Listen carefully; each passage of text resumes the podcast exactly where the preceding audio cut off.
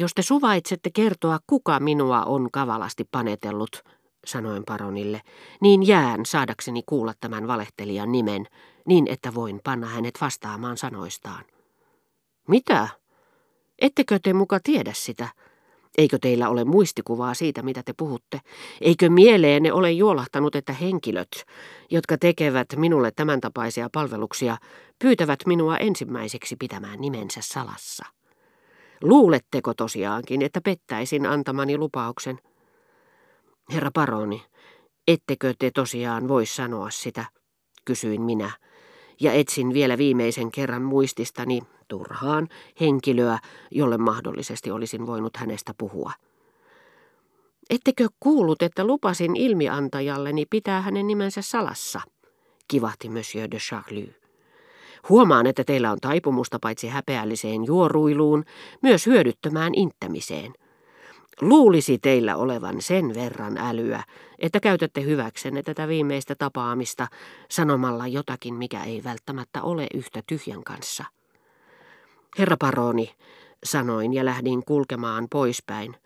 Te loukkaatte minua, enkä minä voi puolustautua, koska te olette niin paljon vanhempi. Vastustajina emme ole tasaväkisiä. Toisaalta en saa teitä uskomaan sanoihini, vaikka olen vannonut, etten ole sanonut teistä kenellekään mitään. Minä siis valehtelen, hän huusi hirvittävällä äänellä ja harppasi melkein viereeni seisomaan. Teitä on petetty.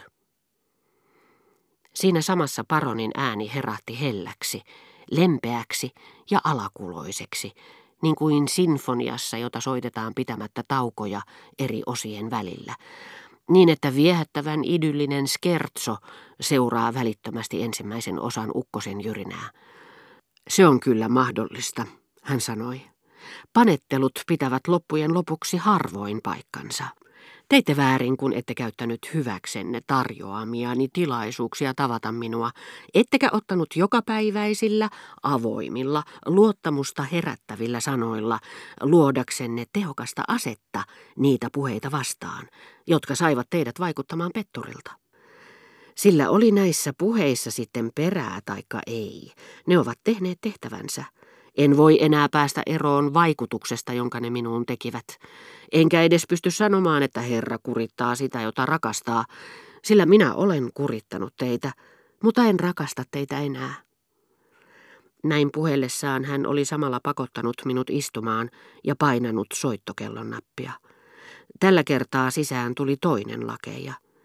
Tuokaa meille juotavaa ja käskekää valjastaa hevoset. Vastasin, ettei minulla ollut jano, että oli jo myöhä ja että minulla oli ajuri odottamassa. Todennäköisesti hänelle on jo maksettu ja hänet on lähetetty pois, sanoi Monsieur de Charlie, mutta ei hätää. Hevoset ja vaunut ovat valmiit tuossa tuokiossa. Mutta jos teistä tuntuu, että on liian myöhäistä, minä voin kyllä antaa teille huoneen täälläkin. Siihen sanoin, että äitini olisi kovasti huolissaan. Niinpä niin, hän huokasi. Tosi taikka ei. Juorupuhe on tehnyt tehtävänsä. Hieman liian hätäinen sympatiani puhkesi kukkaan ennen aikojaan, ja niin kuin ne omenan kukat, joista te niin runollisesti Balbekissa puhuitte, sekään ei kestänyt ensimmäistä hallayötä. Ellei paronin sympatiaa olisi mikään tuhonnut, hän ei olisi voinut esiintyä toisin kuin nyt, sillä samalla kun hän sanoi, että meidän välimme olivat poikki, hän pakotti minut jäämään, juotti minua, tarjosi minulle yösijaa ja valmistautui kyyditsemään minut kotiin. Näytti jopa siltä, kuin hän olisi pelännyt hetkeä, jolloin joutuisi hyvästelemään minut ja jäisi yksin. Tuntenut tuota omituista, hieman ahdistavaa pelontapaista, joka oli vallannut hänen kälynsä ja serkkunsa Germantin herttuattaren noin tunti sitten, kun hän väkisin yritti saada minut jäämään vielä hetkeksi ja osoitti samantapaista ohimenevää mieltymystä minuun, pyrki samalla tavalla pitkittämään minuutteja. Ikävä kyllä, hän jatkoi, minulla ei ole taitoa saada uudelleen kukkimaan sitä, mikä kerran on tuhottu. Sympatiani teitä kohtaan on todella kuollut. Mikään ei voi herättää sitä henkiin. Tuskinpa on arvolleni sopimatonta tunnustaa, että olen siitä pahoillani. Tunnen oloni vähän samantapaiseksi kuin Bouze Victor Hugon runossa. Je suis veuf. Je suis seul. Et sur moi le soir tombe. Olen leski, olen yksin, ja ylitseni käy yö. Palasin hänen seurassaan suureen vihertävään salonkiin. Sanoin jotakin sanoakseni, että se mielestäni oli kaunis. Eikö totta, hän vastasi. Täytyy hän jostakin pitää. Paneelaukset ovat Bagardin käsialaa.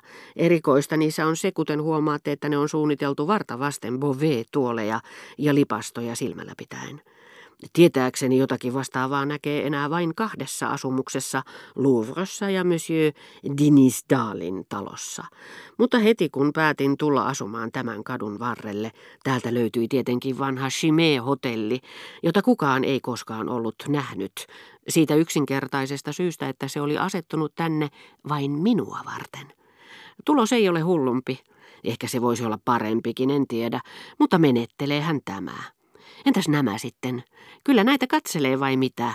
Minjaarin maalaamat muotokuvat sedistäni Puolan ja Englannin kuninkaista. Mutta mitä minäkin suotta selostan, te tiedätte yhtä hyvin kuin minäkin. Tehän odotitte tässä salongissa. Mitä? Ette tiennyt. Sitten teidät on pantu siniseen salonkiin. Hän sanoi pilkallisen näköisenä ikään kuin olisi ivannut uteliaisuuden puutettani tai korostanut omaa ylemmyyttään, antanut ymmärtää, ettei hänen ollut kysyminen, missä olin odottanut. Katsokaa, tässä komerossa säilytetään hattuja, joita aikoinaan käyttivät Madame Elisabeth Lamballin prinsessa ja itse kuningatar. Se ei teitä kiinnosta, tuntuu kuin te ette edes näkisi niitä. Ehkä teidän näköhermoissanne on jotakin vikaa. Ehkä te pidätte enemmän tämän tapaisesta kauneudesta. Tulkaapa katsomaan tätä Turnerin sateenkaarta, joka alkaa loistaa kahden Rembrandtin välissä meidän sovintomme merkiksi. Kuuletteko, Beethoven säestää sitä. Totta tosiaan, korviini kantautuivat pastoraalisinfonian kolmannen osan ensimmäiset soinnut. Ilo myrskyn jälkeen, jota parasta aikaa soitettiin jossakin lähettyvillä, luultavasti toisessa kerroksessa. Kysyin naivisti, minkä kunniaksi sitä soitettiin ja keitä nämä soittajat olivat. Kas, sitä kun ei tiedetä. Sitä ei koskaan tiedä. Se on näkymätöntä musiikkia. Kaunista eikö totta? Hän lisäsi hieman ivalliseen sävyyn, jossa jonkin verran tuntui Suonnin vaikutus ja puhetapa. Mutta te välitätte siitä suurin piirtein yhtä vähän kuin kala omenasta. Te haluatte mennä kotiin silläkin uhalla, että se loukkaa Beethovenia ja minua. Te tuomitsette itse itsenne, hän lisäsi ystävällisemmin, mutta perin murheellisen näköisenä, kun koitti hetki, jolloin minun todella oli lähdettävä. Antanette anteeksi, ellen saata teitä, kuten hyvät tavat vaatisivat, hän sanoi. Koska en enää halua tavata teitä, minusta olisi yhden tekevää viettää ylimääräiset viisi minuuttia seurassanne, mutta olen väsynyt ja minulla on paljon tekemistä. Mutta kun hän huomasi, että ulkona oli kaunis ilma, ei, Kyllä minä sittenkin tulen mukaan. Katsokaa mikä ihastuttava kuutamo. Sitä minä menen ihailemaan Bulonien metsään, kunhan olen saattanut teidät kotiin.